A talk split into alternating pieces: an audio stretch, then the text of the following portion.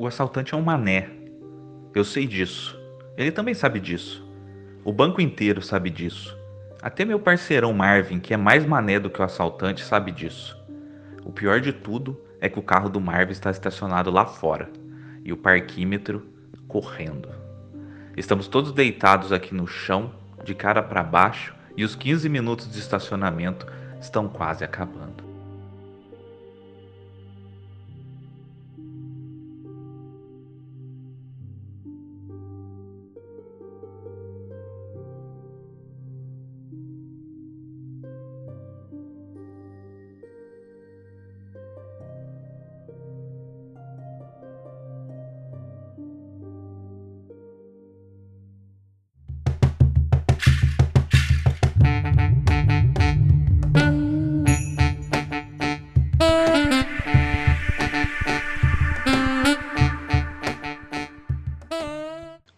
Companheiros e companheiras se acomodem, fiquem à vontade porque está entrando no ar o único podcast que corre descalço, tropeça, capota e ainda chega em primeiro. A cada programa receberemos um criador de conteúdo da internet para discutirmos sobre o livro mais marcante de sua vida, seja por ter sido o melhor, seja por ter sido o primeiro, por ter representado uma época especial ou por infinitas outras razões que só o amor pela literatura nos proporciona. Se você não leu ainda a obra debatida, pode ouvir tranquilamente, pois a gente reserva um trecho do programa especificamente para os spoilers. E a gente vai avisar previamente para que você possa se precaver. Eu sou Carvalho de Mendonça e de uns tempos para cá, em virtude de profissão, escrita, acordar muito cedo, fazer exercício físico e tudo mais, eu tenho dormindo muito rápido. Ultimamente eu tô assim, eu deito para dormir e apago. Porém, domingo agora, aconteceu uma coisa que eu gostaria de compartilhar com vocês. Eu estive em Minas Gerais, é, passei o fim de semana lá na minha cidade e voltei no domingo à noite. A minha esposa estava muito cansada, foi dormir e eu decidi ler um pouquinho. Eu acabei lendo duas obras seguidas, é, duas, é, duas peças de, de, teatro brasileiras, Liberdade, Liberdade, do Flávio Rangel e do Milor Fernandes, e a ópera do Malandro, do Chico Buarque. E veja só, apesar do cansaço, eu não consegui parar de ler, não consegui dormir, pensando em tudo que eu tinha lido e refletindo também sobre a atual situação do nosso país, questões sociais e, e o quão frágil é a concepção de liberdade que nós temos aqui no Brasil, principalmente hoje. E aquilo me incomodou um pouco, porque eu passei a questionar se o que eu tenho feito, ou melhor, se o que nós temos feito não tem sido muito pouco se é o suficiente, sabe?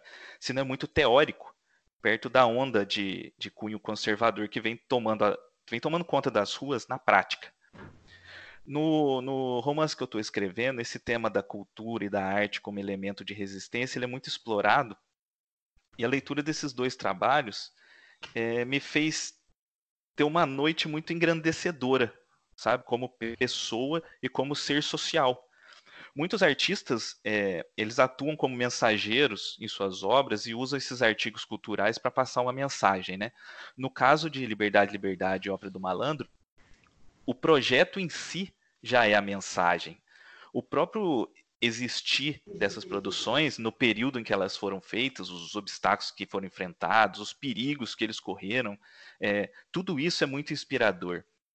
Eram pessoas que tinham pouca ou quase nenhuma liberdade e mesmo assim se propuseram a criar e enfrentar um sistema corrupto e opressor. Pessoas é, que jamais abaixaram a cabeça para fascista, jamais. Então, é, um, antes da gente começar, um salve aí a Melor Fernandes, a Flávio Rangel, um salve a Vianinha, Nara Leão, Tereza Raquel, um salve a Paulo Altran, a Emiliano Queiroz, Cláudia Jimenez, Maria Alves, Neuza Borges, um salve a Marieta Severo, a Otávio Augusto, Nadim da Ilha, Maria Alice Vergueiro. Um salve a Elba, a Elba Ramalho. E um salve ao Messi Chico Buarque de Holanda. E um salve a todos os mensageiros da resistência. Para falar sobre mensageiros, mensagens e muito mais, ela que é escritora, podcaster e tem sempre uma carta na manga para romper a quarta parede, Larissa Siriane. Seja bem-vinda, Larissa. Gostei dessa, gostei dessa apresentação, hein?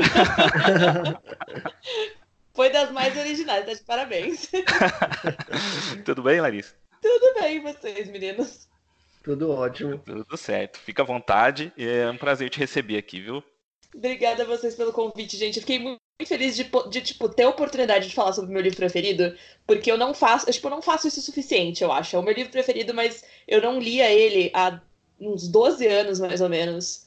Então, Sim. agora, ter essa oportunidade de falar, depois de ter relido e poder falar com como a pessoa adulta que eu sou hoje sobre esse livro é, é uma coisa muito especial. Obrigada pela oportunidade.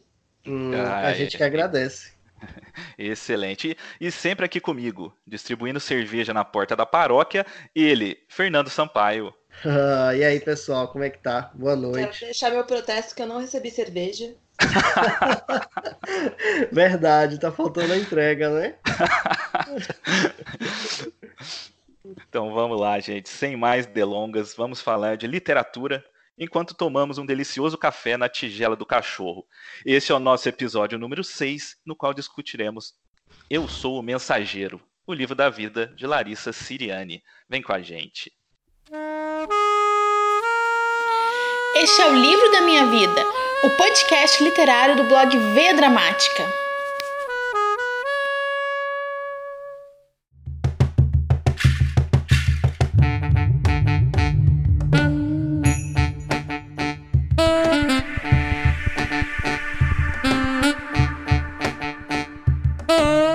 Quando tinha 19 anos, Bob Dylan já era veterano da noite no Greenwich Village, em Nova York. Salvador Dali já tinha pintado uma porrada de quadros sensacionais e se rebelado quando fez 19 anos. Joana Dark era a mulher mais procurada e caçada no mundo quando tinha 19 anos, tendo criado uma revolução. Daí vem Ed Kennedy, também com 19 anos de idade. Não segue carreira nenhuma, não tem o menor respeito na comunidade, não é nada diferente dos outros jovens do subúrbio em que nasceu, não tem lá muitos planos para o futuro e as possibilidades são poucas. Tirando isso, lê mais livros do que deveria, é um zero à esquerda na cama e não entende nada de imposto de renda. A existência de Ed é um marasmo até que ele encontra em sua caixa de correio uma carta de baralho com uma mensagem que irá mudar a sua vida completamente. Larissa, é, em tempos de tanto confronto que a gente está passando, eu sou o mensageiro pode ser essa leitura positiva necessária para dar aquele respiro na saúde emocional das pessoas? Cara, eu acho que sim, porque eu acho que o esse livro ele para mim tem uma mensagem muito legal sobre tanto a gente entender que existem sofrimentos maiores do que os nossos, né? Eu acho que o, o Ed ele serve muito como esse espectador comum da vida cotidiana de você saber que a sua vida tá meio bosta, mas você ao mesmo tempo não saber exatamente como fazer para colocar ela nos eixos e não conseguir perceber nada além daquilo que te diz respeito, assim, né? Eu acho que é um, um problema muito comum ao homem moderno, né? Homens e mulheres do tempo moderno, é a gente se queixar da nossa vida e não parar para ver a grama mais seca no vizinho, né? A gente vê sempre o que tá melhor, mas não vê o que tá pior. Então, acho que por um lado tem esse aspecto de percepção que eu acho muito importante, mas ele também tem uma mensagem para mim ainda mais preciosa, que é o beleza. Então, tem pessoas que estão numa situação pior do que você, ou tão ruim quanto a sua. O que você está fazendo sobre isso? Sabe? O que você está fazendo para melhorar a sua vida e para melhorar o mundo de uma forma geral para outras pessoas? Que vai desde ações muito pequenas até coisas drásticas, né? Então, acho que ele, ele é um, um respiro muito grande, assim, com relação à empatia para mim. É, legal. E, Fernando, é, você uhum. que, que é um leitor de, de fantasia, de ficção científica, terror também, é uhum. difícil né, né, nesse gênero a gente se deparar com histórias assim tão positivas, né? Hum, é, você se sentiu bem lendo esse livro? Hum, eu me senti sim, muito bem. É, eu acho que é, o livro ele partiu dessa questão aí que a Larissa mesmo falou, da gente é, se posicionar de uma forma positiva, do tipo assim, é, o que eu estou fazendo para melhorar o mundo ou o que eu posso ajudar na vida de outras pessoas. É, durante várias vezes no livro eu fiquei assim, lendo, né? Fiquei pensando justamente essa questão, assim, do que eu estou fazendo, do que eu poderia estar fazendo, que na verdade acho que é o que a gente mais pensa, né? Que é o que eu poderia fazer com essa, com o tempo que eu tenho, né? Porque, é, como ela mesmo falou, a gente às vezes vive uma, uma rotina, e essa rotina está ali sufocando a gente, a gente está ali preso dentro dos nossos próprios problemas, e aí acaba não olhando para o lado, que eu acho que é, é um, um, fator assim que está ocorrendo em, em, todos os âmbitos, seja no trabalho, seja na vida cotidiana, seja na familiar. Ah, então, assim, ver o Ed se esforçar, ver o Ed é, correr atrás de pessoas e que cada uma delas tinha um problema tão diferente um do outro, é, foi assim, um sopro bem legal de positividade. É, dá um, um quentinho no coração em várias partes do livro. Eu já tenho, eu já tenho um favorito aí, mas vamos, vamos discutir pro, pro, pro futuro, pra frente. É, o que me chamou a atenção, assim, logo de cara na obra foi o, foi o narrador. É, aquele uh, uso de gírias, ele usa gírias já na primeira frase, na segunda frase, uhum. se não me engano. E essa linguagem formal do Ed, ao narrar né, os fatos, fez com que eu me apegasse muito rápido ao livro. É, Larissa, não sei se você lembra, mas como que foi esse primeiro contato que você teve com a história, especificamente com a narração em primeira pessoa do, do Ed? Você você gostou ou foi uma, teve um estranhamento? Você consegue determinar como é que é? Olha, a primeira vez que eu li, eu era bem nova, né? Eu tinha 15 anos e foi logo depois de eu ter lido A Menina que Roubava Livros. Eu já vim de um background de ler muito livro em primeira pessoa, porque a maior parte dos livros é, jovens que eu costumava ler, né, que eu leio até hoje, são narrados por esse ponto de vista, então isso ajuda bastante. Mas o que eu mais gostei é que eu não estava preparada para uma coisa tão descontraída. Porque como a primeira vez, o primeiro livro dele que eu tinha lido, que tinha sei lá, um ou dois meses antes, assim, foi, foi bem juntinho uma leitura da outra, é, tinha sido A Menina que Roubava Livros, que é um puta livro denso, né? Que ele é mega uhum. pesado, ele é meio poético, a morte tem um ponto de vista bem, bem denso também. E você pega o Ed narrando e ele já, tipo, metendo palavrão na primeira página, falando que o assaltante é um mané. Dá um, um choque de tipo, puta, é isso, eu consigo me identificar com esse cara. E agora, relendo, foi a mesma sensação, assim. Eu não lembrava o quão dinâmica era essa narrativa. E eu acho que ela cabe muito bem, porque você não conseguiria ter o mesmo relacionamento com, com o Ed e com as outras personagens desse livro se você tivesse um. se ele fosse narrado em terceira pessoa, por exemplo. Eu acho que é importante ele, ele ter é, esse tipo de narração, porque você entra tão na pele do Ed, da maneira como ele encara a vida e a maneira como ele é, reage às coisas, que você embarca nessa coisa bem humorada dele, é, mesmo quando a situação é muito pesada, sabe? Eu concordo plenamente com você quando você fala a, a questão da, da narrativa aproximar a gente dele, porque foi exatamente isso que aconteceu comigo. Eu sentia, eu sentia que o Ed era gente como a gente, sabe? Então, é, para mim foi muito fácil entrar naquilo que não que ele estava sentindo, porque o que ele estava sentindo era meio estranho. Ele estava no meio de um assalto, ele e os amigos dele fazendo brincadeira, fazendo piada. Isso é eu achei que... estranho, eu sempre achei muito... eu fiquei é tipo é assim, lógico... cara, fica quieto. é lógico que a gente não teria esse tipo de comportamento se a gente passasse por essa situação. Mas ele fala como a gente fala, supondo né, que ele tivesse escrito essa história, entre aspas, ele estava sendo sincero você, a gente, eu senti sinceridade naquilo que ele estava contando. Ele não estava é, fantasiando, não estava não tava floreando, ele estava sendo sincero. Que ele é, ele é um, mané, ele é um perdedor, ele não tem nada na vida, ele não fez nada, o irmão dele que é foda, né? E a menina que ele gosta não dá moral para ele. Esse narrador em primeira pessoa foi muito importante para eu conseguir é, entrar na história. É, é, o Fernando, você sentiu estranheza no começo ou foi tudo ok? Não, para mim foi tudo ok na, nessa questão da, da primeira pessoa. Eu achei até um ponto legal que ela disse levantou, porque a gente está acostumado a ler primeira pessoa, geralmente é um ponto de vista até mais dramático, né?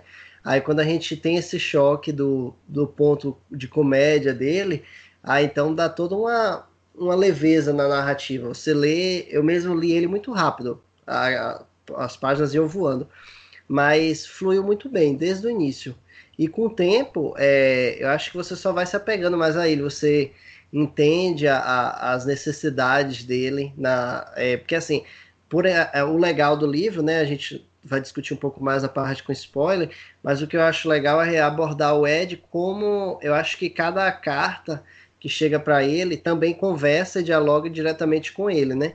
Ah, então a gente é, eu achei que é muito bem construído, tanto o passado dele quanto o que cada carta influencia para ele. Ah, então isso para mim é, funcionou muito bem. É, Larissa, é, você disse que leu o livro há 12 anos atrás.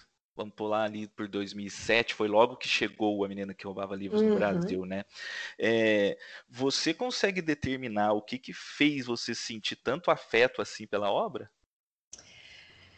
Eu acho que foi exatamente essa conexão é, do Ed como sendo um menino jovem que não tinha nada da vida, porque quando eu tava com 15 anos, a minha grande crise na época era o lance do não saber o que fazer com a minha vida. Então, uhum. eu tava ali terminando, né, tava no, na metade final do ensino médio, né, com 15 eu tava no segundo ano já, é, e eu tava nesse momento de tentar entender por que carambas as pessoas queriam que eu fizesse faculdade, por que, que isso era esperado de mim, por que, que a única coisa que eu queria fazer, que era ser escritora, não era aceitável, é, e o, o, que, que eu podia fazer a, com relação ao meu futuro que fosse agradável para mim e não uma completa decepção para os meus pais. Então, quando eu li o livro e eu vi aquele menino de 19 anos, que para mim era uma realidade é, distante, porém nem tanto, né? 19 anos, 4 anos na vida de uma pessoa de 15, é ano pra caramba, né? Tipo, é, é uma uhum. vida inteira se transcorre em quatro anos, mas é, para mim era uma realidade um pouco parecida, né?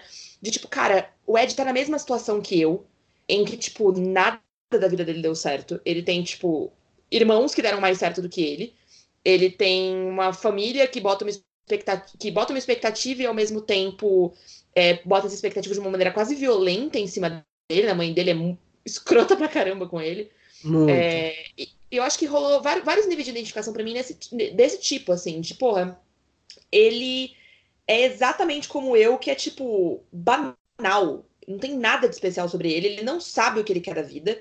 E ele tá descobrindo isso da maneira mais pura possível, que é tipo você se perceber através das outras pessoas, sabe? Você perceber que você é, uma, é, é um ser humano e que, como ser humano, você impacta na vida de outros seres humanos. Eu acho que isso, para foi um, o rolê que mais bateu, assim, bateu naquela época e bateu agora relendo de novo. É, agora, lendo novamente, 12 anos depois, teve alguma coisa que você pegou hoje que na época você não pegou? Olha, eu acho que só mudou um pouco a perspectiva de. de assim, de, de mim hoje sendo uma pessoa praticamente 10 anos mais velha do que o, o protagonista, né? Eu percebi algumas coisas com relação à história que aí são né, não são percepções sentimentais, por assim dizer, são mais percepções técnicas da, da história, mas eu acho que essa desse nível de conexão para mim foi mais eu perceber que hoje com 27 eu entendo melhor ainda o, o Ed de 19, porque eu já fui o Ed de 19 e eu hoje em dia sou o Ed de 27, que é tipo você chegar à conclusão de que, cara, com 19 anos você não sabe o que você quer da vida, novidade, com 30 você também não vai saber. Então é um, um é uma coisa interessante, assim, foi, é um recado que para mim não morreu. Que foi importante eu receber ele de novo, sabe? É, Fernando, é, além do Ed, vamos parar de falar um pouco do Ed. Você se identificou com mais algum personagem da trama? É, não, tipo assim, de identificação, assim, ó, eu acho que a gente tem uma, uma, uma empatia grande pelos amigos dele, porque é, são os personagens que, de certa forma, tá ali mais vinculados a ele, a gente começa a aprender um pouco sobre o defeito de cada um, as manias. Ah, então, assim, ó, eu acho que rola essa empatia, a gente vê no Ed da questão do, do indivíduo comum, mas diretamente como história, como, como eu acho que não diretamente. E contigo, contigo assim, tu achou que teve alguém? Então, cara, é que galera esquisita, né, cara? O, um cara gosta de dormir na varanda, o outro anda carregando, carregando o carro pra rua, igual o Fred Flintstone. O, a, a, o, outro, o outro dá, toma café com o cachorro, dá café pro cachorro. Eu, eu não eu, entendi as... esse rolê do, do café pro cachorro. Então, às vezes, às vezes eu achava assim que, que, eu, que o livro uma hora ia chegar que ele eu ia ver que é na verdade uma fantasia, sabe? Porque Sim. eu falei, mas que não é um comportamento de pessoas normais, né? o é cachorro. Um mas... Eu, o cachorro fedendo, o cachorro fedendo. Ele... E ele acha assim muito de boa, muito engraçado. Eu acho isso, gente, novamente, das coisas que eu me identifico muito com o Ed, o porteiro é uma das principais, porque assim, eu já tive, eu tive muito cachorro na minha vida. E a gente uhum. teve um, um pastor lata, né? Que ele era meio pastor alemão, meio vira-lata. Cara, era exatamente essa definição de, tipo, não importa quanto. Não sei se vocês já tiveram pastor alemão na vida de vocês.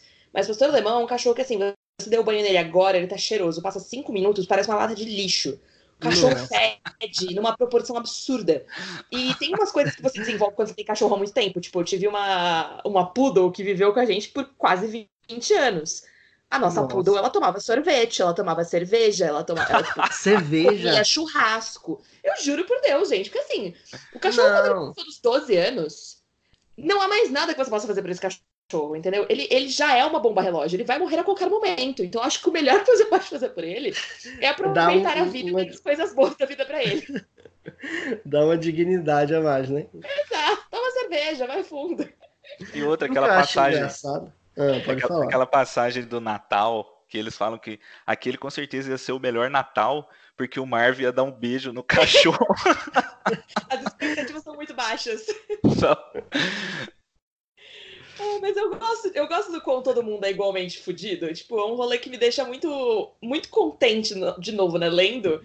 É essa coisa de, tipo, de hoje perceber, ao mesmo tempo que eu fico, nossa, essa galera tá no começo da vida. Mas ao mesmo tempo eu fico, tipo, nossa, é total eu com o meu grupo de amigos, sabe? É uma competição de desgraça de quem tá pior. Todo mundo com 30 anos, ninguém se arranjou em nada. Não, eu, eu entendo. Agora sim, é, o, o que tu falou é interessante porque é, o, o a, os personagens, eu acho que cada um tem um problema muito diversificado do outro.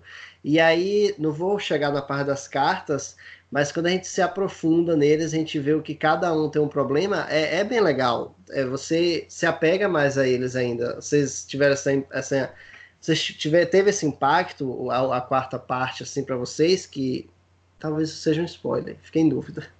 Então, é, na hora do, do spoiler a gente volta nesse assunto, porque teve um, te, teve um caso em específico que eu não gostei, que eu achei que, que não combinou com o personagem que foi nos mostrado durante o, o livro todo, sabe? Teve um dos amigos dele que, que na hora que chegou a carta, é... Ah, depois a gente fala sobre isso. É. Ô, Larissa, no... nós temos em Eu Sou Mensageiro algumas personagens femininas importantes, né? A Audrey tem a mãe do Ed, tem a Sophie, tem a senhora Mila, Mila, né?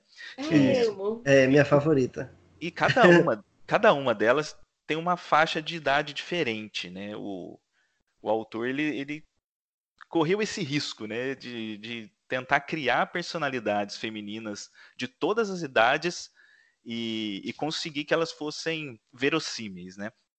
É, como que você avalia a forma com que o, o Zuzak é, trabalha a criação de personagens femininas?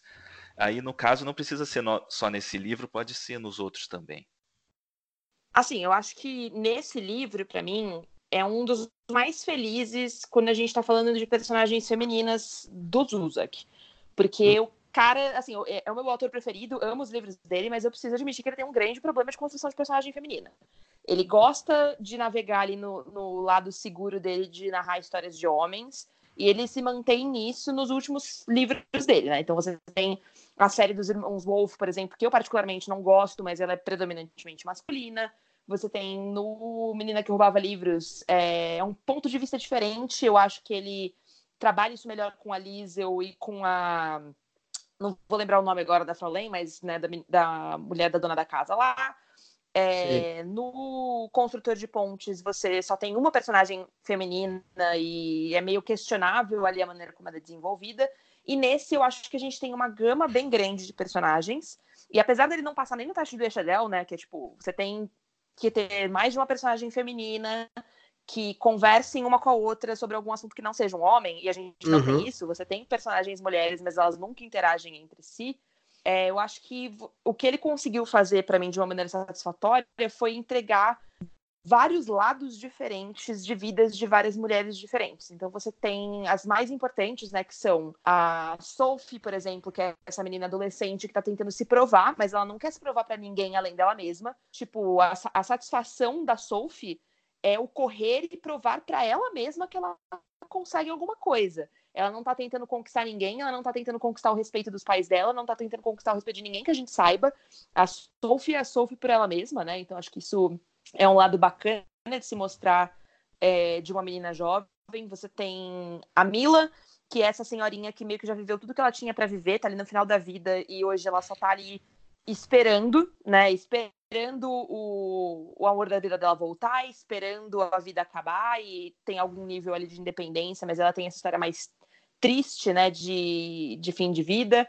A própria mãe do, do Ed, Ed, eu acho que é uma personagem muito interessante, porque ela mostra um lado sofrido de alguém que criou muitos filhos e que não necessariamente estava preparada para ser mãe e que aguentou muita bucha, cara. O Ed ele não consegue perceber, por exemplo, o quão maléfico pode ter sido para a mãe dele ter sido casada com um cara alcoólatra, sabe? O quão arrastado pode ter sido a vida dela por ter convivido com esse cara que, tipo, por melhor que ele tenha sido em, em alguns aspectos, ele ainda deixou muito a desejar em outros, sabe? Tipo, você conviver com uma pessoa que tem vício é uma, uma situação complicada. Então é óbvio que ela tem as suas próprias amarguras. E eu acho que ela lida com isso da maneira como dá. Não da melhor maneira possível, mas da maneira como dá, assim, né? Então uhum. tem, para mim, essa, essa diversidade de mulheres em vários momentos da vida. Algumas que a gente nem reconhece, algumas que a gente, sobre as quais a gente pensa muito pouco. Tipo, a gente pensa muito, por exemplo, na mulher da, da Rua Harris lá, que é estuprada pelo marido enquanto uhum. isso está acontecendo, mas depois que acontece, a gente pensa muito pouco sobre isso. A gente não pensa o suficiente, não tem informação suficiente, por exemplo, sobre o que que. O, por que, que a Audrey é do jeito que ela é, sabe? Por que, que a Audrey é essa menina que tem medo de compromisso e que não sabe se deixar ser amada? O que, que aconteceu na vida da Audrey para ela ser essa pessoa, sabe? Então acho que é, tem, não tem desenvolvimento de personagem o suficiente. Eu sinto falta disso, eu sinto falta de mulheres mais tridimensionais, mas você tem é, uma tentativa aí de inseri-las em seus vários momentos e em suas várias possibilidades.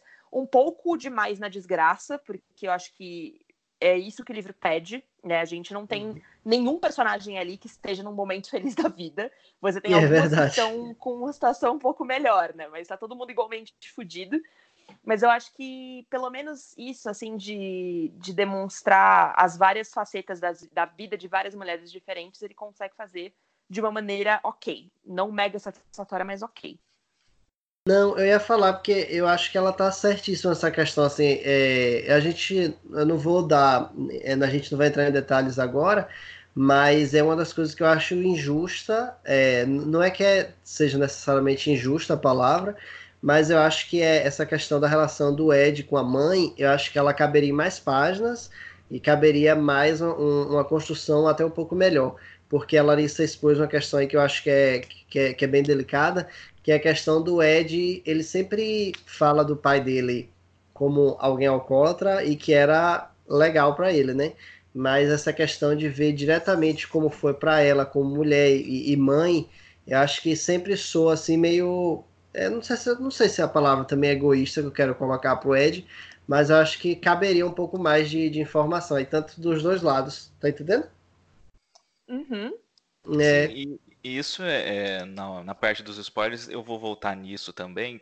Uhum. É, sobre essa questão do Ed, ele chegou com 19 anos de idade. Eu sinto que esse tipo de, de, de coisa que vocês falaram sobre a mãe, em nenhum momento isso passou pela cabeça dele. Ele viu o pai dele, ah, o pai dele era alcoólatra, mas as pessoas eram injustas com o pai dele, que o pai dele era super gente boa. Em nenhum momento passou pela cabeça dele a questão da mãe. Pelo menos ele não, não fala isso no livro, né?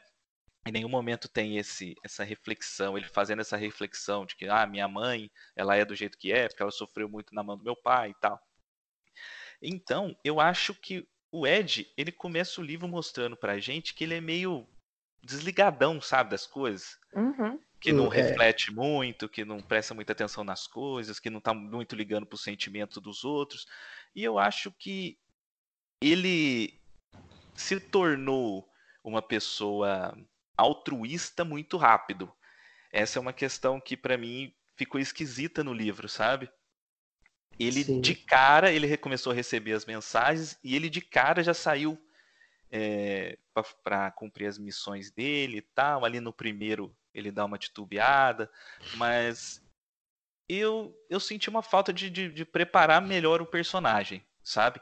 De, de mostrar que ele seria um cara que tomaria aquele tipo de, de atitude. Atitude, né? O que, que vocês acham? Vocês acham que eu tô equivocado?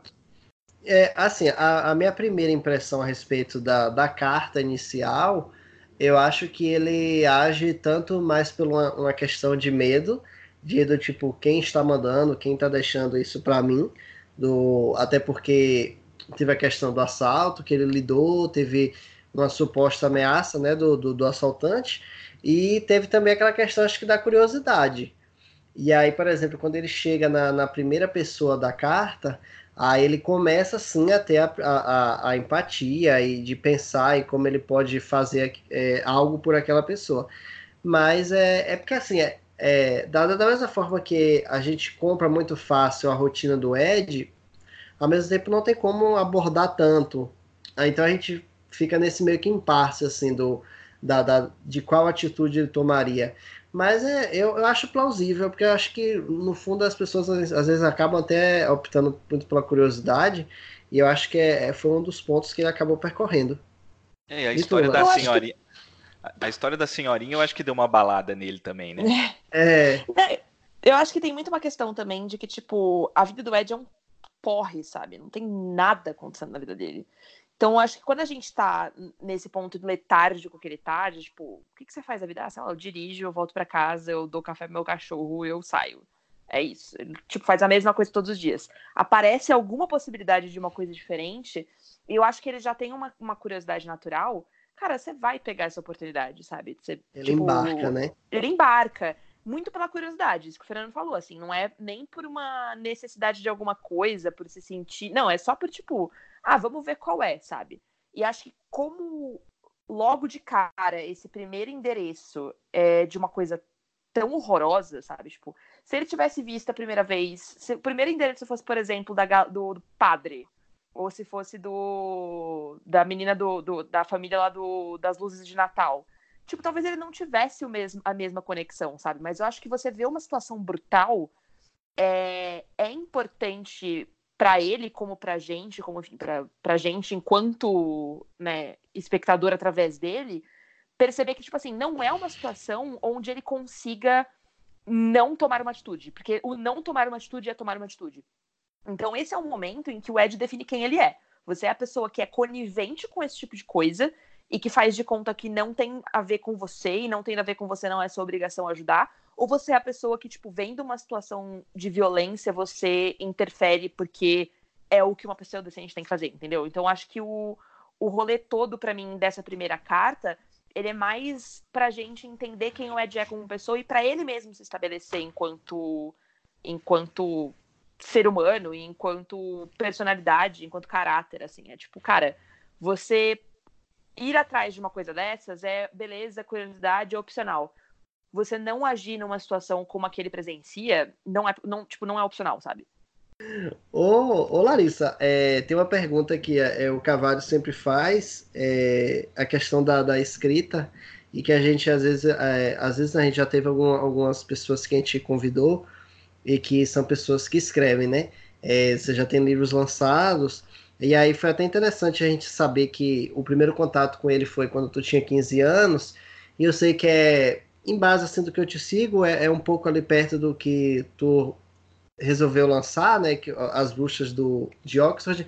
Pode me corrigir se eu estiver errado na, na, na, tua, na tua linha de tempo, mas tu acha que esse livro teve algum impacto na tua, na tua escrita? Tu acha que ele é algum ponto de referência é, em você como autora ou, ou não? Cara, ele curiosamente se tornou um ponto de referência para mim mais tarde na vida, assim. Na época, nem tanto. Porque eu já escrevia pra caramba na, naquela época, assim, né? Quando eu era mais novinha, eu era doida de escrever e postar coisa no Orkut e tal. Mas eu acho que essa divisão de águas desse impacto, ele veio mais tarde. Porque para hum. mim o, o Eu Sou Mensageiro, ele junta duas algumas coisas que eu gosto muito num bom livro, que são essa identificação fácil com o personagem, uma linguagem muito simples, porque ele é né, mega tranquilo de você entender, ele não tem nada rebuscado, ele não tem nada que seja muito complexo, ele é tipo muito na lata, ele é muito direto, é, às vezes direto demais, eu acho que falta às vezes, para mim ele podia ter umas 100 páginas a mais ali só para gente desenvolver certas situações, mas ele é bem direto e ele traz uma coisa que hoje em dia para mim é muito importante, que é o que o que do teu livro fica. Porque a gente lê muita coisa na vida. Eu leio muita coisa por ano. Mas não é toda coisa que fica comigo. É, eu leio é muito verdade. livro, inclusive. É, eu leio muito livro, inclusive, sabendo que esse livro não vai ficar comigo. Tipo, tem livros que eu tenho na minha estante cujo único propósito deles são, tipo, eu tô num dia ruim ou eu tô num dia onde eu não quero ter que pensar. Eu vou pegar este livro, eu vou ler, eu vou terminar de ler ele em três horas e eu, quando eu terminar de ler, eu não sei sobre o que, que ele fala. Porque nada ficou comigo. Ele foi divertido, ele teve, sei lá, um casal maneiro, mas assim, daqui a um mês, daqui a uma semana, daqui a dois dias, se você me perguntar, eu não sei sobre o que, o que esse livro fala. Ele não me ensinou nada, os personagens não fizeram diferença, o livro veio e passou pela minha vida como se nada tivesse acontecido. E eu acho que o Eu Sou Mensageiro, ele fala para mim sobre o meu tipo preferido de livro, que é esses livros que ficam, por um motivo ou por outro. Às vezes um livro fica com você pelo momento, às vezes um livro fica com você pelo personagem, às vezes um livro fica com você pela mensagem. E esse, não, a mensagem final dele, ele é o grande resumo sobre o que esse livro foi na minha vida, que que me transformou enquanto pessoa e que ao longo do tempo me transformou enquanto autora também. Então acho que a preocupação que eu tenho hoje, é, especialmente com relação à literatura jovem, que é o que eu mais gosto de fazer, é beleza, eu tô contando uma história da hora, engraçada, divertida, que o pessoal vai se identificar, show. Mas o que que eu tô passando com isso? Qual que é a minha mensagem aqui? A minha mensagem é só o vai ficar tudo bem? A minha mensagem é só o tipo seja feliz por hoje, mas eu, eu gosto de me preocupar que essa mensagem exista, sabe? Porque Sim. eu acho que todo bom trabalho ele que, que fica com a gente, ele fica por um motivo. E eu gosto de pensar nisso. Então foi uma transformação que veio lenta, mas chegou. É, Larissa, pegando um gancho na sua resposta, eu tive lendo algumas resenhas, algumas críticas sobre o livro na internet, e, e uma coisa é recorrente dentre os, os detratores do livro. Você acha que ele flerta com a autoajuda? Nunca parei pra pensar nisso, viu? Engraçado Olha... que a gente tinha falado isso algumas vezes, não foi, Cavalinho Off, assim, da, da, dessa questão? Sim. Cara, não sei. Eu acho que eu gosto de pensar que não, porque eu tenho um preconceitozinho com, com autoajuda, né? Então, para mim é uma questão meio tipo, ah, eu não quero que ele flerte com uma coisa que eu não gosto. Mas eu acho que para mim falta um elemento principal ali de que para que eu, pelo menos nos poucos livros de autoajuda que eu li, é, para mim ele é, falta o elemento principal de tipo de te dar uma resposta de como resolver as coisas, sabe? Porque ele não te dá essa resposta. Tipo, a vida do Ed quando, quando acaba o livro, beleza, Ed, a gente vai resolver as coisas. Como? Sei lá. A vida dele continua na merda. E, tipo, a vida das outras pessoas mudou alguma coisa? Mudou. para melhor? Talvez. Mas assim, você não sabe como, tipo, como a mulher lá que estava sendo estuprada pelo marido, como ela tá se virando agora. Você não sabe se a mulher que recebeu um sorvete, se ela recebeu um sorvete outros dias. Se o pessoal da igreja continuou indo à igreja depois de, sei lá, um mês, quando não teve mais cerveja, sabe? Tipo, tem essa, para mim, essa, essa crença básica de tipo, você só você jogou ideias. E para mim ele, seme... ele é muito feliz em semear ideias, mas ele não semeia soluções. Que é a impressão que eu tenho quando eu leio autoajuda, que é tipo, eu tô lendo um bagulho que tenta ser uma receita de bolo, sabe? Tipo, ah, faz isso, que o negócio vai ser. Nossa, vai mudar a sua vida. Aí você fica, tipo, não, sabe? É a receita do sucesso, né? Exato, a receita do sucesso. O The Secret. E é, eu nunca li, nunca tive contato com autoajuda, é, eu não sei se é a sutil arte do foda-se, que, que eu li até esse ano, muito nessa questão aí de que tu falou da gente pegar um livro e quer ler. Pra ser sincero, eu li ele em, em qualquer fila que eu parava, eu meio que li um pedaço e foi indo. E funcionou para mim dentro do, do que eu queria. Mas é, é, é justamente essa questão assim do autoajuda ele ser mais, mais explícito. E a questão do Ed, eu acho que ele, ele deixa muita interpretação. É, da, eu acho que é, é, o autor é feliz nessa questão. Eu acho que é, como tu falou, o que ainda, dif, ainda não, né? Mas é o que o principal ponto de diferir uma obra da. Uma obra da... E tu, Cavalho, tu teve esse ponto tão. É, uma, é um ponto tão alto assim, de tu identificar ele como autoajuda? Eu, assim, no final. Também, mais uma vez, a gente vai falar de spoiler, né? Então vamos deixar para depois. Mas eu, quando o livro acabou, eu fiquei um pouco chateado. Uhum. Depois, mais tarde, eu, eu explico para vocês. Eu acho porque... que a gente já, já podia até é... entrar na, na, parte do. Tu acha o que, Larissa? Vamos para os spoilers, então? Vamos para os spoilers, gente. Bora lá. Vamos. Então vamos. É, se você ainda não leu Eu Sou o Mensageiro, você já está sabendo o suficiente aqui.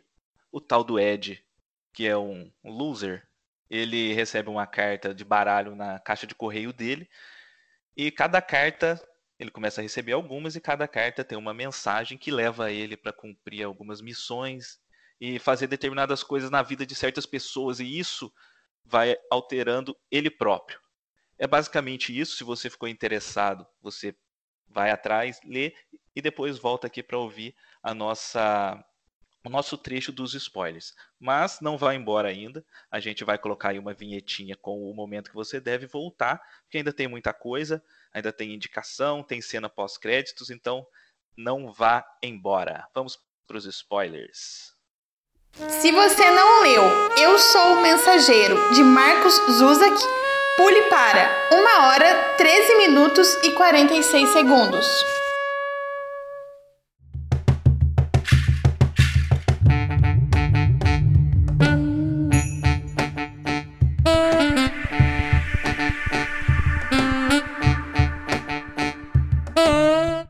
Lá, gente. Então, é o seguinte. É, primeira crítica que eu tenho para fazer é em relação às missões que o Ed precisa cumprir.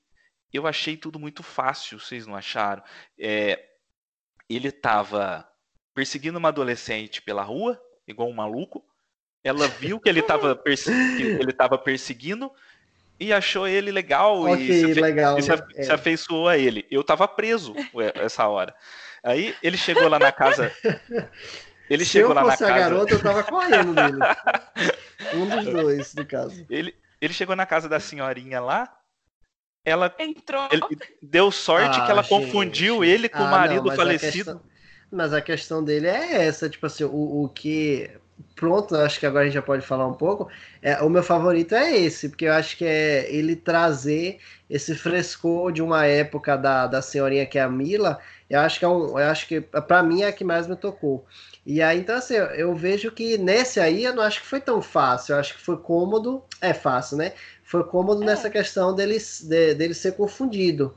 Eu acho que o que o, um dos que mais é, me tira um pouco é o do sorvete, que eu acho que é assim, simplório demais.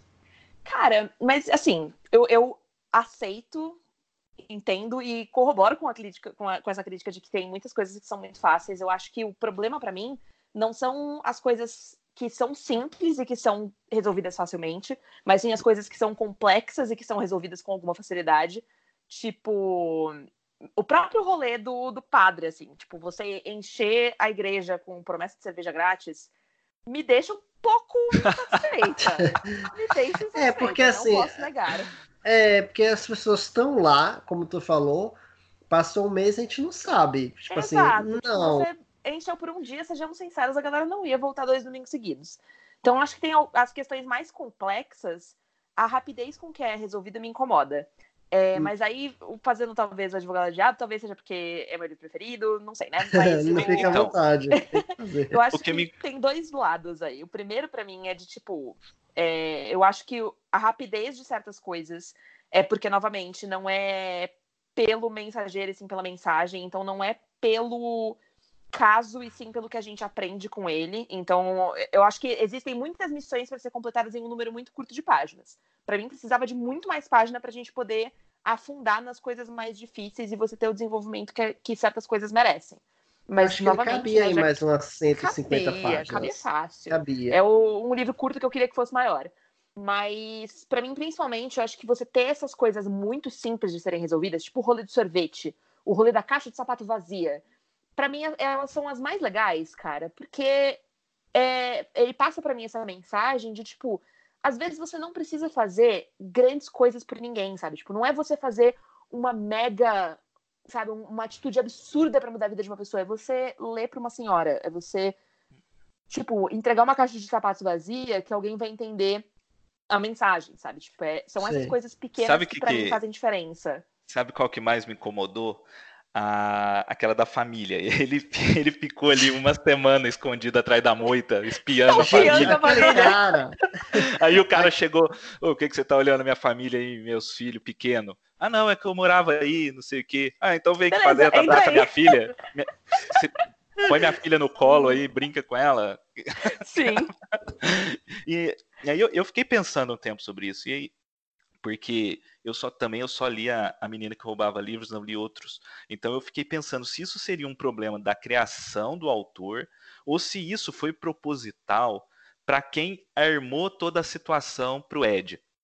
Isso passou pela minha cabeça. Será que as missões realmente foram planejadas de acordo com a capacidade dele? Porque se fosse coisa muito complexa, ia provar que ia provar o, a moral da história, ele não ia alcançar a moral da história. Não. Se a ideia era mostrar que qualquer mané consegue fazer diferença no mundo, se ele faz, ele coloca um, uma missão que só o Tom Cruise ia conseguir resolver, não ia chegar em lugar nenhum. O Ed não ia chegar em lugar nenhum.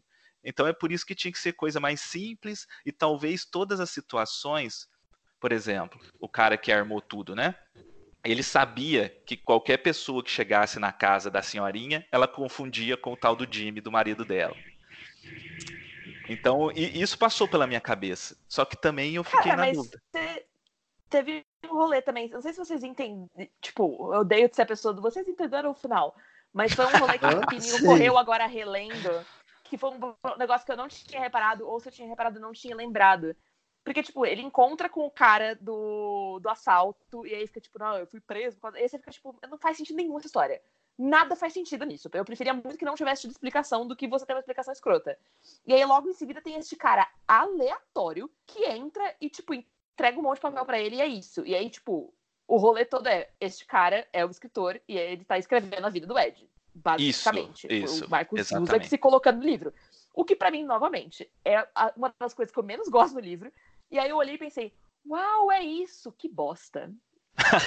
uau. eu, eu, eu que não tivesse tido. Sim, não, foi isso que eu peguei também. Foi isso que eu peguei eu também. De que... Cavalho. Oi, pode, desculpa. Eu também peguei essa questão de que foi o Marcos Usa aqui ali que apareceu para ele e falou: ó, eu criei isso tudo aqui para passar uma mensagem. Ele disse que eu matei o teu pai, né? É, é.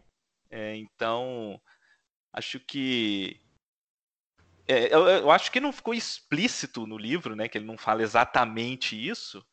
Mas acho que é, dá para tirar essa é conclusão, ideia, né? sim. Isso, acho que dá para tirar essa conclusão, sim. Fernando. Eu pensei, eu pensei nessa questão que a gente estava falando, até comentei contigo, que eu acho que ele, ele funciona bem se a gente pensar nessa questão da metalinguagem, do autor é, invadir a própria obra. Tá entendendo? Isso que eu acho que, que salvaria o final.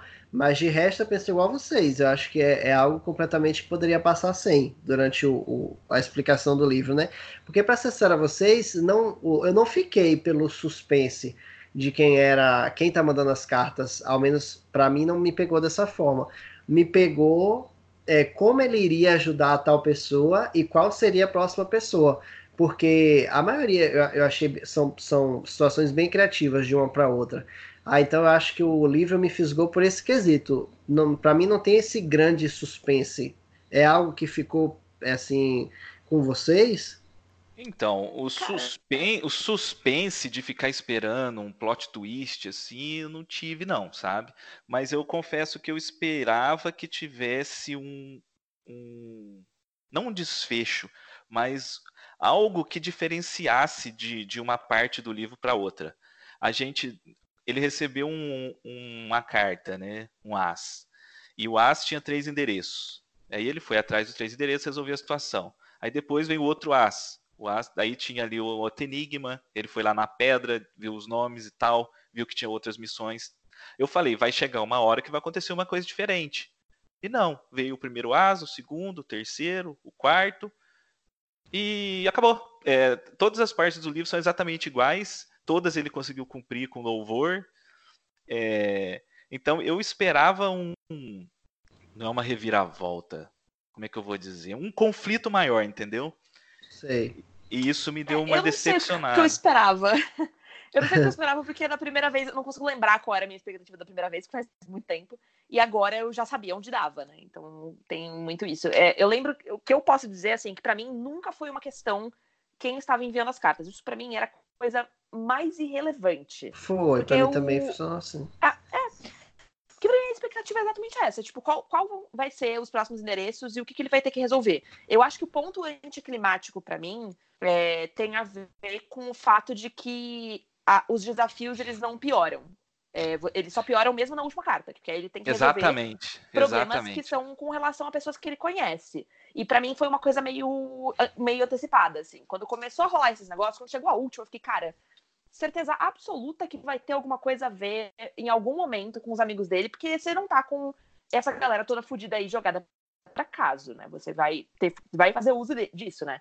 Mas eu acho que pra mim a, a grande questão é esse rolê dele, dele ir conhecendo pessoas novas e dele ir ajudando pessoas novas. E mesmo que o desafio não aumente, eu acho que vai mudando ele internamente. Para mim, existe uma diferença muito grande do Ed que pega a primeira carta pro Ed que pega a última carta, sabe?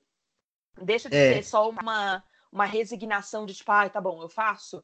E passa a ser um tipo, beleza, vamos lá, o que, que você vai mandar para mim? Como que eu vou lidar com isso? Ele passa a se tornar uma pessoa mais proativa e mais interessada também nesse, né, nessa ajuda que ele pode prover para os outros, né? É, agora, assim, é, é, só puxando já uma questão aí da, da, da última carta, é, se a gente analisar essa questão do, do pro mais difícil, vocês não, não, não acham que ele, é, é, por exemplo, a gente mudar o mundo, eu acho que a gente começa, vamos supor assim, dentro de casa. É, eu acho que o confronto, com, com o confronto maior que ele teria com os amigos, é, são, são bem mais difíceis, porque assim, eu acho que eles estão próximos, eles têm aquela rotina dos jogos, do poker, mas você vê que são pessoas assim que elas conversam, elas têm conversas assim meio que superficiais. Então eu acho que é, é tanto que quando ele, quando ele vai descobrindo os problemas de um a um, eu acho que é mais o conhecimento de, de, de ver com quem ele se e com quem ele se relacionava, de como mudar essas pessoas. Por isso que eu acho que essa, o, o último passa a ser o mais difícil, porque ele tem que corrigir o que está ao lado dele. Tô refletindo sobre isso, vai você. Eu acho que sim. Eu acho que É. realmente, realmente não tem esse essa ascendente de dificuldade, mas tem uma ascendente emocional, né? É, Em relação à vida dele, né? Em relação aos casos, não, porque o primeiro caso realmente foi o mais grave que ele enfrentou. Não, Mas- sim. Mas o de, de relacionamento com a vida, ele, com o passar das, das, das missões, ele foi se aproximando mais dele, né? E não o contrário. Ele... Mas tu não acha que é mais difícil você entrar, tipo assim, você, você conhece uma pessoa, você sabe é, determinadas camadas dela e você sabe é, qual ponto atinge ela. Ah, então eu acho que quando você tem essa relação com alguém e quando você tem que perfurar essa camada, eu acho que ela é muito difícil para você como amigo dessa pessoa, porque é, a gente é, eu- agora já pode falar, né? A questão do dinheiro do amigo dele. Eu acho que é interessante é, ele abordar daquela questão de que ele tem que pedir o dinheiro pro cara para ele ver como é que o cara ia reagir. Aí, então a gente viu, o livro preparou a gente para perceber que o cara guardava aquela grana e que ele não ia soltar aquela grana por nada. Ah, então por isso que eu acho que é a parte mais difícil, por ser justamente quem ele conhece, você está entendendo? É, tem a questão. Eu, eu- Hum, tem a questão da mulher, eu concordo, é, em questões de vida e de sofrimento. É porque eu não gosto é, daquela questão de botar um sofrimento na balança, né? Mas é, eu acho que impacto mesmo de, de atitude, eu acho que é até pior. Foi pior para ele por isso. sim. Sim, sim. Eu, eu acho que vai ficando mais difícil pra ele num nível pessoal, mas não necessariamente de desafio, tipo, Isso. né, na, na balança do sofrimento, né? Não é uma competição de desgraça, mas assim, se a gente estivesse fazendo uma, não seria necessariamente as mais ruins. É, mesmo porque se eu tivesse que colocar, por exemplo, uma competição de desgraça, eu ia achar que, tipo, a da Audrey nem é uma das, tipo, mais graves, assim. Mas eu acho que É, tudo eu que afeta concordo. ele no nível pessoal fica mais complexo. E pra mim começa quando ele tem que lidar com a mãe dele. Tipo, o momento em que ele entra naquele restaurante e a mãe dele entra, eu fiquei tipo, bom, é isso, né? Acabou aqui esse rolê, porque ele não vai conseguir enfrentar a mãe dele. E aí, quando ele finalmente enfrenta, e é tipo um enfrentamento horroroso, e eu acho que é um enfrentamento horroroso necessário, mas É. é, um puta do baque também. Eu acho que isso transforma ele. Mas eu acho que pra mim a melhor parte e que torna tudo mais desafiador não é o fato de que ele é, de que ele tem que penetrar essas pessoas que ele já conhece e que ele entende mais ou menos como funciona. É que ele, ele é confrontado com a ideia de que, na verdade, ele não conhece essas pessoas. tipo, ele convive É. com os amigos dele há sei lá quanto tempo e ele não sabe que o amigo, o melhor amigo dele tinha um fi- um- uma filha. Uma filha. Ele não sabe que o Rich tá nessa situação horrorosa de letargia, pior, tão, tão ruim ou pior do que a dele. Ele sabe sobre a Audrey, mas ele não faz um esforço real pra entender a Audrey.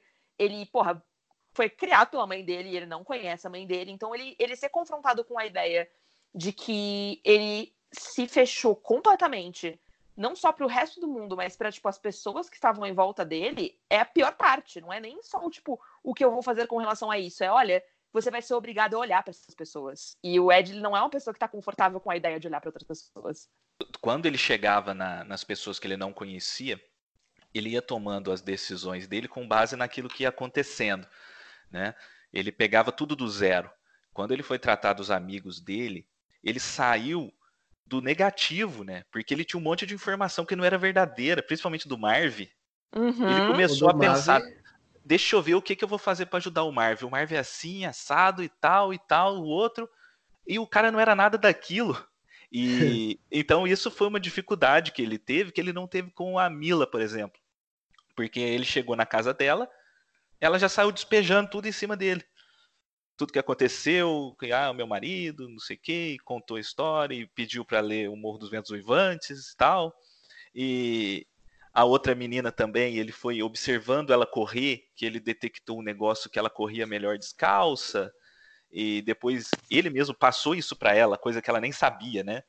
Agora do Marv não. Do Marv ele conhecia um cara que era um completo babaca e ele nunca imaginou que o cara tinha um drama familiar tão grande por trás, né? E isso acabava dificultando para ele. O do Marvel, pra mim, foi uma. é, não, não é um plot twist, mas eu acho que foi uma, uma virada bem bacana. Porque a gente conhecia ele. É, eu, assim, a gente via que ele guardava dinheiro, a gente não fazia ideia pro que era. Ao menos pra mim, não, não, não passou na minha cabeça, que era questão de um filho. Então, quando confrontou ele com, com a questão do dinheiro, eu achei que foi um, um avanço muito grande para a questão da amizade deles. É, porque foi a hora que o, o Marvel se desmontou, né? Que a gente veio conhecer um pouco mais do passado dele, coisa que a gente não tem diretamente com a Audrey, que eu acho que é um dos pontos que me incomodou um pouco, que é. é, eu não vou adiantar também para essa questão de que eu não, não, não gosto muito da ideia deles terem ficado juntos, é, mas que a Audrey a gente não, não sabe muito sobre ela. Ele faz algo por ela, mas não necessariamente abordando o problema, é, o ponto, o problema dela. O Rich, para ser sincero, vocês acham que foi o, quase o mais fácil dentro do, dos amigos, né? Da, da questão dele tomar um impulso de vida que ele. Eu acho que não, porque eu acho que o Rich ele esbarra numa questão muito pessoal pro, pro Ed. Tipo, pra mim, todos eles são pessoais. Eu acho que o Marvel é o menos pessoal pra ele, porque é uma coisa que ele não entende. Tipo, ele é forçado a perceber o, quanto, o quão pouco ele conhece o, o amigo dele, mas não é uma coisa que diretamente afeta ele. Mas pra mim, a, a Audrey e o Rich, eles estão meio pau a pau ali num nível de dificuldade emocional, porque a Audrey é a menina que ele ama. E aí ele precisa primeiro desapegar desse amor e desapegar dessa friend zone onde ele tipo se ressente de estar, para tipo, beleza, então o problema, tipo, o problema dela nunca foi comigo. E ele sabe, mas ele não sabe disso. Ele sabe, mas ele não aceita. Ele tem essa síndrome da, da, da friend zone que é uma bosta, mas as pessoas insistem nela, né? Então, tipo, ele sabe que o rolê com a Audrey é uma coisa mais profunda do que simplesmente, tipo, ah, você é meu amigo e eu não quero me envolver com você. Mas ele se recusa a olhar para isso porque não é conveniente. Porque, tipo, é mais fácil pensar, ah, eu sou um cara tão legal e ela não dá bola para mim. E aí, quando ele, tipo, percebe. Quando ele recebe ela, né? Recebe, tipo, a missão ela. E ele percebe que, tipo, cara, o problema da Audrey é que ela é emocionalmente indisponível, ela é emocionalmente fechada. E isso tá fazendo mal para ela. E ela não vai conseguir é, oferecer nada enquanto ela não entender que tem alguém que não quer nada em troca. Por que, que ele não consegue nada com a Audrey? Porque ele tá tentando pra caralho. E ela se sente muito incomodada com isso. Ela se sente muito. Não ameaçada exatamente, mas tipo, é um pouco intimidante você ter essa pessoa que tá o tempo todo implorando a sua atenção e, tipo, você não se sente apta para dar nem o que ela merece, nem o que você acha que você consegue, consegue dar, sabe? Então, quando ele, ele, tipo, se liberta da noção de que ele precisa, tipo, exigir alguma coisa dela e ela se liberta da noção de que ela deve alguma coisa para ele, as coisas fluem com mais naturalidade, sabe? Então, acho que isso é um lado pessoal que é uma puta de uma barreira. Mas o Rich, para mim, é, é o momento em que o, o Ed percebe que, tipo, beleza, meu amigo tá aqui fudido, a vida dele não sai do lugar, ele, tipo, não procura nada, show. Sabe quem também faz isso? Eu. Ele, tipo, sabe que ele é um mané, um zero à esquerda, que tá todo fudido, mas ele tá, ele tá acomodado. E ele só desacomoda no momento em que ele vê que até o Rich tá saindo do lugar. E aí é tipo, bom, beleza. Então talvez a minha mãe tenha razão em dizer que eu sou acomodado é, não é o lugar, são as pessoas, beleza, o que, que a pessoa Ed tá fazendo? E é um rolê que esbarra diretamente nele, porque ele perceber que, tipo, o Rich é ele, sabe? O Rich é ele, só que sem um táxi. É uma boa análise que tu fez aí, porque eu particularmente eu não tinha analisado que o Rich tinha esse contexto com ele de dessa, dessa vida parada, de não ter um, um, um passo à frente do que realmente é, do, realmente, do que realmente era necessário porque é, acho que o maior ponto dele é a questão do não emprego, né? A gente vê ele se martirizar noite a noite, vê que a família dele trata ele dessa forma, e aí o, o, o Ed, pelo menos a gente vê que ele acha que o mundo tá andando para ele, mas é na questão pessoal, é, eu achei que tu fez uma coligação aí muito boa. É, Larissa, o Fernando falou que a, que a missão dele favorita foi a da senhora Mila, né? Qual que é o, a sua missão favorita e qual que é o personagem que você mais gosta desse livro? É, personagens sem seus principais? Isso, é. Não, pode ser os. Só não pode ser o Ed, vai. Tá. já, já, falamos muito dele. Justo. Não, eu, eu acho que de personagem principal, provavelmente, de personagem preferido, eu provavelmente ficaria com a Mila também, porque eu acho que ela é um. Ela é muito querida. Ela é muito fofa e ela é a que eu mais sou apegada, assim, eu acho que justificável a, esse apego que a gente tem com ela. Mas das minhas missões preferidas, ironicamente, é a que a gente mais desceu o cacete, que é a missão do, das luzes de Natal. Eu acho tão significativo.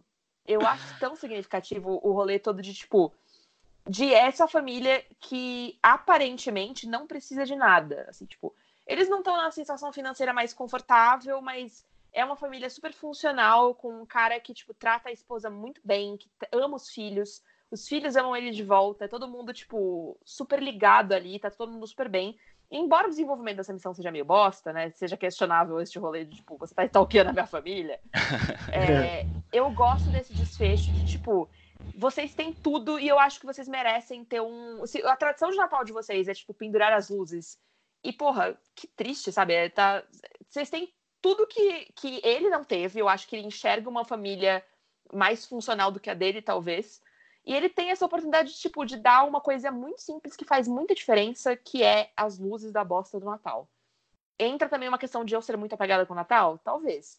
Mas eu acho que esse, essa mensagem de, tipo, todo mundo merece o, um Natal bonito, sabe? Todo mundo merece ter uma, uma luz de esperança, não importa o quão aparentemente boa a sua vida seja, sabe? Eu, é, para mim foi aqui foi a coisa mais babaca de simples, mas foi uma das que me deixou mais emocionada. O legal é que ele é, é uma carta que ele não envolve somente uma pessoa, né? Sim, envolve é uma, uma família, família. Inteira. É, isso é muito legal. Que os outros a gente está acostumado a, a, a, ter direto. É, é, geralmente é um impacto para um indivíduo, né? Esse tem toda uma família que é impactada, é bem legal. Eu tenho dois personagens favoritos, que no caso tem a, a real e tem a que poderia ser e não foi. Vamos lá. Eu gosto muito da, da Mila também. Para mim, ela é a melhor personagem, que foi melhor trabalhada. ela é muito gente boa, ela servia para ele o bolo que ele mesmo tinha dado sem saber que era ele. é... ela gosta de, de, de, de, literatura, né? Então a gente, a gente gosta dela, é uma senhorinha gente boa. E eu gostei muito da mãe dele, porque ela poderia ser uma personagem muito foda, e infelizmente ela não é. E ela. A história dela. Na hora que ela. Eu tava achando a mãe dele uma escrota, completa, né? Porque ela não tinha meio termo. Ela era totalmente bidimensional, né? Ele Sim, falava é. com ela, ela dava uma patada. Ele falava com ela, ela xingava. Ele falava com ela, mandava tomar no cu. E, e, e, era isso, era só isso. Eu falei, era muito extremo. Que mulher zoada. Na hora que ela chegou toda arrumada lá no restaurante, aí eu falei, e aí tem alguma coisa. Ela não é assim, ela faz isso por algum motivo e tal. E eles têm uma cena poderosa ali que eles batem boca, que ali é o auge, que ali eu achei que ia ter né, a redenção dela, que eu falei, agora ele vai conseguir fazer essa mulher. Só que depois ela vai e volta, né, ao normal, ela fica eu acho que tentou ir, mas não foi. Vocês estão mas entendendo? Você acha que precisa de uma eu redenção? Eu, eu não vejo necessidade nenhuma de redenção. Ah, não, não, não, não. Não uma redenção. A redenção que eu digo da personagem. Eu tava achando Sim, ela um, um personagem eu... merda e eu achei que ela ia virar um personagem foda.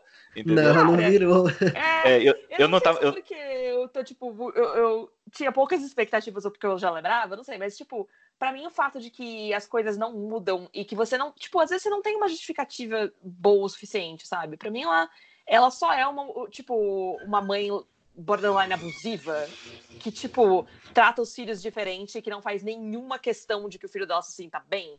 E é, pra mim, essa Sim, é toda a explicação tóxica, que eu né? preciso. Caguei, sabe? Tipo, não quero saber se existe uma justificativa. Ah, justificativa porque você me lembra seu pai.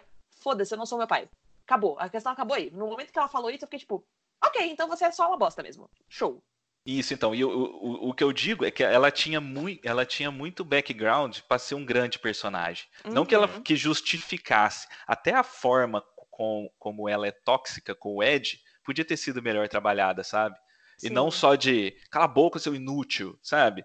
É, acho que ela era um personagem. Todo, todo o sofrimento que ela passou durante o casamento, essa tendência que ela tem para o outro irmão. Eu acho que tudo tinha um, tinha um drama familiar muito forte aí que podia ter sido explorado. Então é o personagem que eu, na verdade, que eu inventei na minha cabeça que eu mais gosto é ela. Agora dos que, real, dos que realmente existem é a Mila. Faltam páginas, né? é, Larissa Siriane, a escritora, recebeu o livro para mudar alguma coisa. Só pode mudar uma. O que, que você mudaria? Mudaria o final. Não, assim, eu gosto muito Tiraria de, o final, né? É, eu gosto muito de quase todas as resoluções, mas eu acho desnecessária a explicação de, de quem fez as coisas, sabe? Na verdade, eu acho que eu mudaria todo o contexto de você ter alguma explicação de que alguém fez isso. Tipo, toda a presença do Daryl do, e do coisa lá, de tipo, todas as pessoas, dessa, dessa coisa perseguição de tipo, ah, tem um mistério e tem alguém te observando. Tiraria, porque eu não acho necessário. Tipo, pra mim não, não, não importa.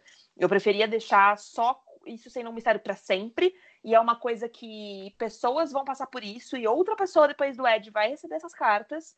E aí você lida com isso da maneira que, como você lidar, e não importa quem, quem distribuiu ela, sabe? Porque para mim isso desvirtua o ponto principal da história, que são as mensagens. Sim, a moral da história, que ela ela é expressa no final, né? Ele escreve exatamente qual é a moral da história. Uhum. Ela ficou bem clara. Sim. Ela ficou clara durante o livro. Não tinha necessidade de vir o rapaz e explicar o final, né? Isso aí foi meio, foi meio zoado mesmo. E você, Fernando? Hum, é... eu não gosto do final dessa questão aí da. Eu não gosto da questão da metalinguagem. Eu acho que se ele pensou em, em existir alguém que mandasse as cartas, eu acho que deveria ter sido construído de uma forma melhor, que, é, que a gente cai naquela questão das da, da, das páginas, né, de, de aumentar um pouco as páginas, eu daria mais profundidade a algumas pessoas das próprias cartas. A mãe dele, voltando mais uma vez, eu acho que é uma pessoa que caberia mais background. É, não necessariamente eu vejo que a relação deles poderiam melhorar, porque eu acho que tem pessoas que a relação nunca vai melhorar, e é a vida que segue. mas eu queria mais profundidade de algumas pessoas. É, o do sorvete mesmo é, é, o que eu acho que é a que mais me incomoda, porque é uma pessoa que está lá. É, eu sei que um bom dia que a gente dá para alguém pode sim fazer uma diferença absurda na vida de uma pessoa, naquele dia, naquele momento. É, então eu não estou diminuindo a questão do sorvete, eu estou diminuindo a questão do, da gente conhecer um pouco mais da moça do sorvete. Então acho que algumas cartas caberiam um pouco mais de detalhamento, até para a profundidade mesmo da, da, das, ati da, das atividades dele, né? Que ele tinha que fazer. Mas é, eu achei que foi um ótimo livro. É, eu mudaria a questão da, da interpretação dele em relação às, às cartas. Eu queria que pelo menos em uma, por exemplo, ele tivesse errado. Não era aquele o recado, sabe? É, eu acho que a forma com que ele chega fácil nas respostas certas foi um pouco esquisito, sabe? Ele pegar lá um, uma carta, tá escrito, ah, a princesa e o plebeu. Ah, a princesa e o plebeu, eu acho que é um filme. Vou ver que filme. Ah, é o filme com a Alder Hepburn. Alder, é Alder. Sabe? É, eu não sei se eu chegaria nisso tão rápido assim quanto, ele chegou. O cara era um gênio. É. Ele era um gênio. Né? Eu, sabe, eu fico pensando assim, recebi uma carta, Tropa de Elite, a Tropa de Elite é o filme, com Wagner Moura, Wagner é o meu chefe, então é ele, sabe, eu não ia, eu não ia, eu não ia, isso não ia acontecer comigo, sabe, então, é, eu acho que, tirando a, primeira, tava os endereços completos, né, a outra, a segunda, a segunda, apareceu um cara no táxi dele e levou ele na pedra, né. Sim, é, eu, essa é a parte que me irrita de você ter... É todo esse background de, tipo, existir alguém que planejou isso, é porque você automaticamente tem alguém que, tipo, coloca o cara na direção certa. Deixa ele se Exatamente. Entender, sabe? Deixa ele aprender, faz parte do processo dele ele ralar para chegar na coisa certa. E o outro, o outro que foi para mim o mais absurdo foi quando tinha o nome dos três escritores. Ele pegou todos os livros dos os caras livros. Da, da, da, biblioteca e começou a pegar uns a letra de um nome do outro, a palavra do outro, e formou a, o, as frases, eu sei lá. É, não me incomodou tanto que eu falei assim: ah, não, esse escritor que tá achando que eu sou burro, vou largar a mão. Não me incomodou desse jeito. Mas eu achei que pudesse ser. Até porque essa questão podia, trans, podia ter sido transformada numa investigação, né? Uhum da, da, a gente mesmo olhar e tentar, por exemplo, desvendar a mensagem antes dele. Mas não dá, porque o negócio era tão enigmático que só um Deus ex machina mesmo para resolver. Só que ele resolvia. O cara era genial. Acho que é, essa, é, essa que tinha que ser a moral. Ele descobriu que ele era um mané, mas ele era um gênio. O gênio da investigação. Ô, gente, tem mais alguma coisa pra gente comentar que a gente passou por cima, que vocês querem, querem falar? Não, que só queria comentar que não importa o quanto o Beto pau nesse livro, pra mim ele continua sendo perfeito. É isso. Mas é o que vale. Ou, ou então é reconhecer né, os problemas dele e continuar tendo o mesmo impacto. Minha opinião é a única que importa. tá certo, gente. Então é isso. Vamos agora para a nossa sessão de indicação de quem gostou de Eu, Eu Sou o Mensageiro também poderá gostar. Fica aí que a gente já volta.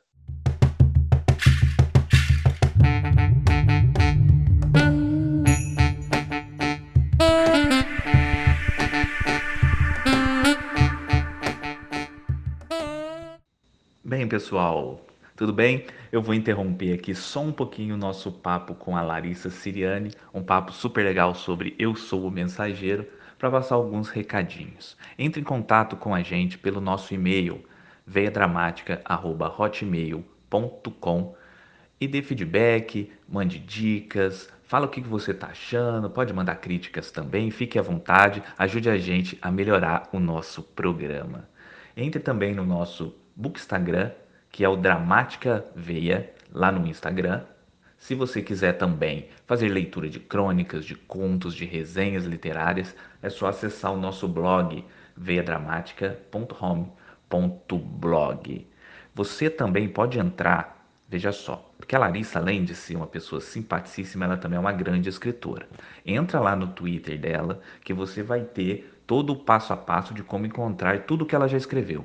Os livros, todo, tudo que ela publicou na internet, tem também o podcast dela. E também eu vou deixar os links todos aqui, tá? Vou deixar tudo aqui embaixo desse programa, na descrição do programa, para que vocês possam saber mais sobre o trabalho dela. Para você adquirir também o meu livro, né, o meu livro de poesia Leve-me Água do Mar, você pode acessar o site da editora Multifoco e comprar lá. Entra lá, dá uma força, dá uma moral, compre, compre mais de um, dê de presente, tá? Então é isso, recadinho rápido. Vamos voltar agora para nossa sessão de indicações. Muito mais de Larissa Siriani. Um abraço.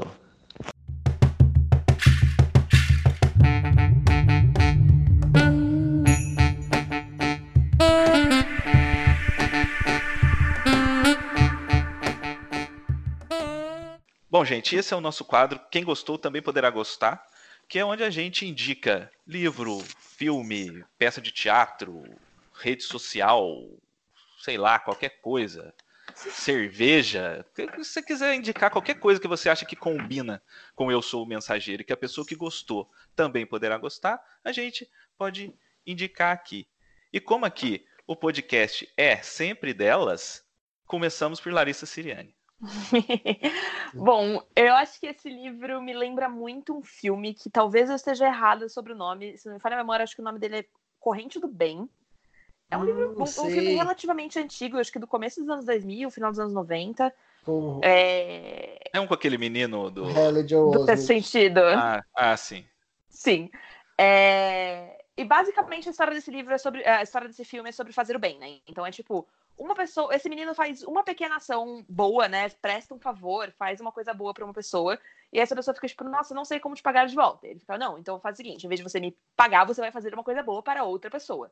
E aí ele cria essa onda de positividade, de boas ações, que é basicamente tipo, tudo que você recebe de bom, você passa para uma outra pessoa. Então, se alguém fez uma coisa boa por você, você vai lá e paga essa coisa boa fazendo algo de bom por outra pessoa. É, foi um filme também que me que mexeu bastante comigo na época que eu assisti. Eu acho ele muito bom e ele tem essa mesma essa mesma noção de simplicidade assim, de tipo, pequenas ações importam e tudo que a gente faz tem impacto na vida dos outros. Então, se você curtir a, a, premissa de Eu Sou Mensageiro, mesmo que não necessariamente a execução, eu acho que ele é um filme bacana para dar continuidade nessa ideia. Ah, legal. Olha, assisti esse filme na catequese quando eu era criança. Nossa, olha é. só. Olha só, era católico nessa época. Mas sim. Eu vi no SBT, eu lembro que passava muito no SBT. Legal. E a sua indicação, Fernando? É, a minha indicação é um filme é, pra, é não para alguns, né, mas para a maioria ele já tá um pouquinho velho, é, que é A Felicidade Não Se Compra, que é um filme... Nossa, a gente, maravilhoso, maravilhoso. É, a gente vê muito ele até fazer uma correlação, acho que aqui no Brasil não é o caso, né? Mas lá nos Estados Unidos a gente vê que é meio que um clássico natalino. E para quem não conhece, é, é o George, né? Que é o protagonista do, do, do filme.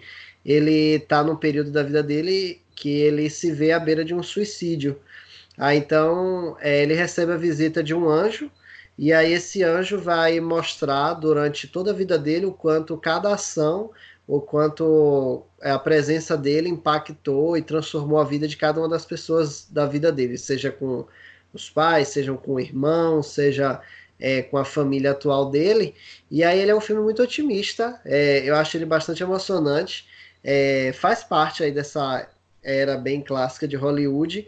É, eu acho que ele funciona muito bem até hoje. É, eu sei que tem pessoas que vai ter problema com ele, eu não sei dizer se ele já tem uma versão é, remasterizada na questão de cores, porque eu vi preto e branco, mas acho que é um, um filme assim que quem for de coração aberto vai se emocionar bastante. E essa é a minha recomendação.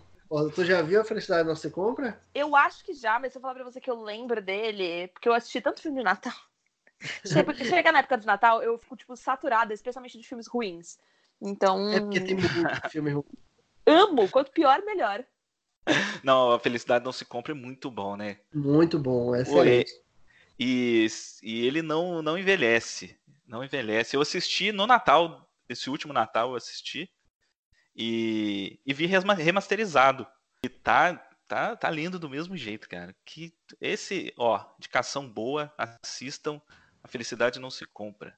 A minha indicação também é filme, então a galera vai ter três filmes aí para assistir. Que Olha. é A Vida Secreta de Walter Mitty.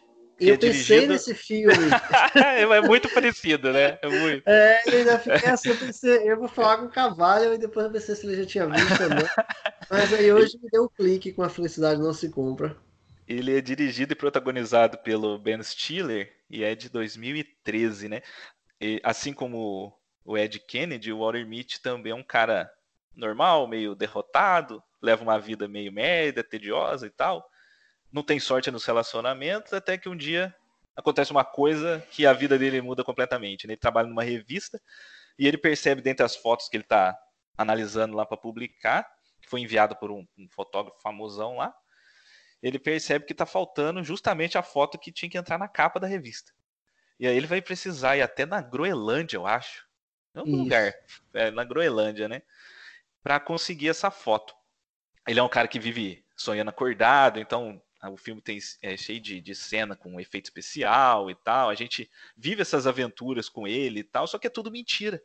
Porque ele sempre acorda dessas fantasias, inclusive isso começa a prejudicar ele, porque ele tá do nada tá conversando com a pessoa, quando vê acontece uma loucura e ele tá em outro lugar, e isso começa, começa a prejudicar ele. E aí, quando ele volta para a realidade, ele deprime, né? Ele fica mais deprimido ainda do que ele já estava, porque ele vê que a vida dele é uma merda, não tem graça nenhuma. E aí, quando ele vai atrás dessa foto, ele vai ter essa jornada aí que vai ser uma aventura de verdade, né? E é uma grande interpretação do Ben Stiller. Podem acreditar, sei que parece esquisito isso, mas é tipo confiar. alguém de casa Sandler, né?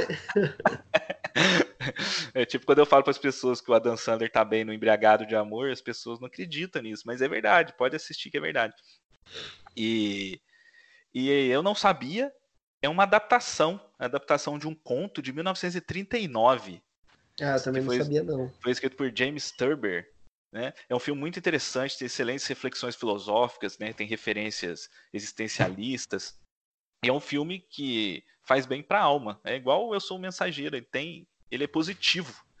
É, você sai você sai mais leve assim depois que você assiste. Então eu acho que quem gostou do Eu Sou Mensageiro vai poder gostar desse aí também. E tem o Champagne no elenco, né? Ali fazendo uma ponta. E... Não, é, é excelente.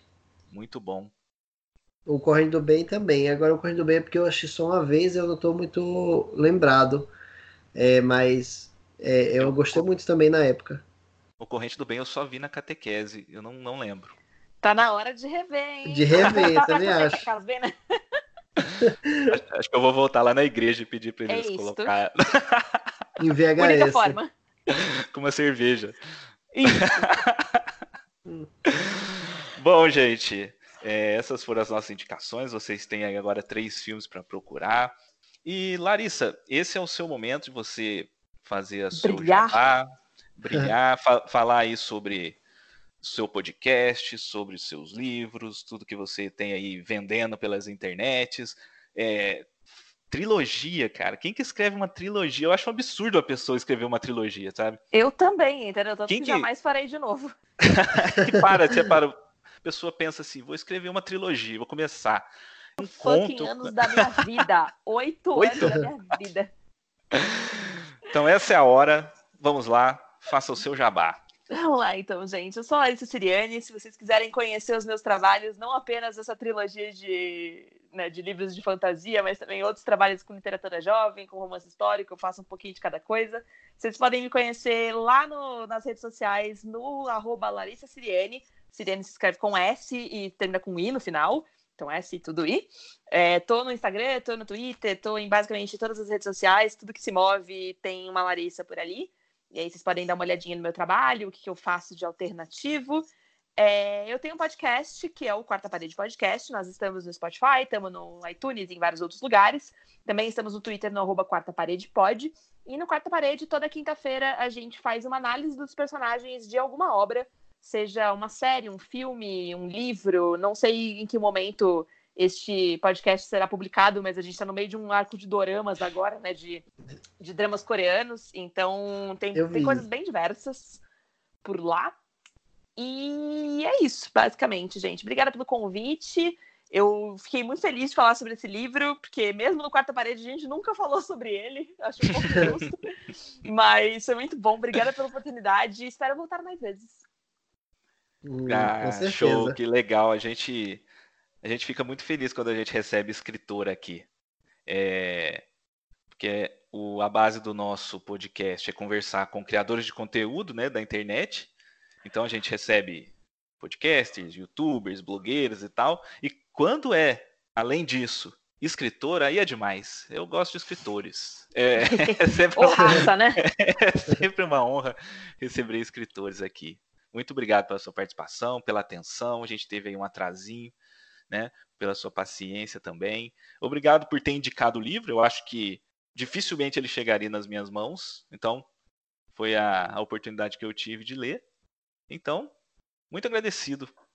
Hum, Larissa, muito obrigado por aceitar o convite, obrigado pelo tempo. E como o Cavalho falou, por ter mostrado essa obra aí pra gente que é, já tinha, já tava ali no meu Kindle, mas acabava meio que sempre passado para trás, e aí ele andou para a fila da frente e foi uma grata surpresa, viu? É, parabéns também pela sua escrita. Eu tive contato esse ano com as bruxas de Oxford e tá recomendadíssimo, viu? Ah, obrigada, obrigada, obrigada, obrigada. Bom, Larissa, obrigado. Obrigado, ouvintes, que ainda tem cenas pós-créditos. E esse foi o nosso podcast, O Livro da Minha Vida, falando sobre Eu Sou o Mensageiro. E a gente te espera para o próximo encontro. Tchau! Você acabou de ouvir O Livro da Minha Vida, o podcast literário do blog V Dramática. Fique agora com a nossa cena pós-créditos e tente desvendar qual será a obra debatida no nosso próximo programa. Nada mais agrada aos homens do que ter inimigos, e depois verificar se são exatamente como os imaginara. Eu os vi, os turcos. Surgiram exatamente dois por ali, com os cavalos arriados para a guerra, o pequenino escudo de couro redondo, as roupas listradas de negro e açafrão. E também o turbante, o rosto cor de ocre e o bigode como daquele que em Terralba era chamado de Miché, o turco. Um dos turcos morreu e o outro matou uma pessoa. Contudo, surgiam sabe-se lá quantos mais e lutavam com arma branca. Ver dois turcos era como ter visto todos. Também eram militares e todo aquele aparato era fornecido pelo exército. Tinham rostos pequenos, mas eram cabeçudos como os camponeses. Se a questão era vê-los, Medardo já os tinha visto podia retornar para junto de nós em Terralba a tempo de presenciar a passagem de codornizes. Mas, ao invés disto, resolveu permanecer na guerra. Assim, corria, desviando-se dos golpes das cimitarras, até que encontrou um turco baixo, a pé, e o matou. Vendo que era assim que se fazia, foi procurar um outro turco alto, a cavalo, e se enganou, porque os piores eram os pequenos. Eles se enfiavam debaixo dos cavalos com aquelas cimitarras e os esquartejavam.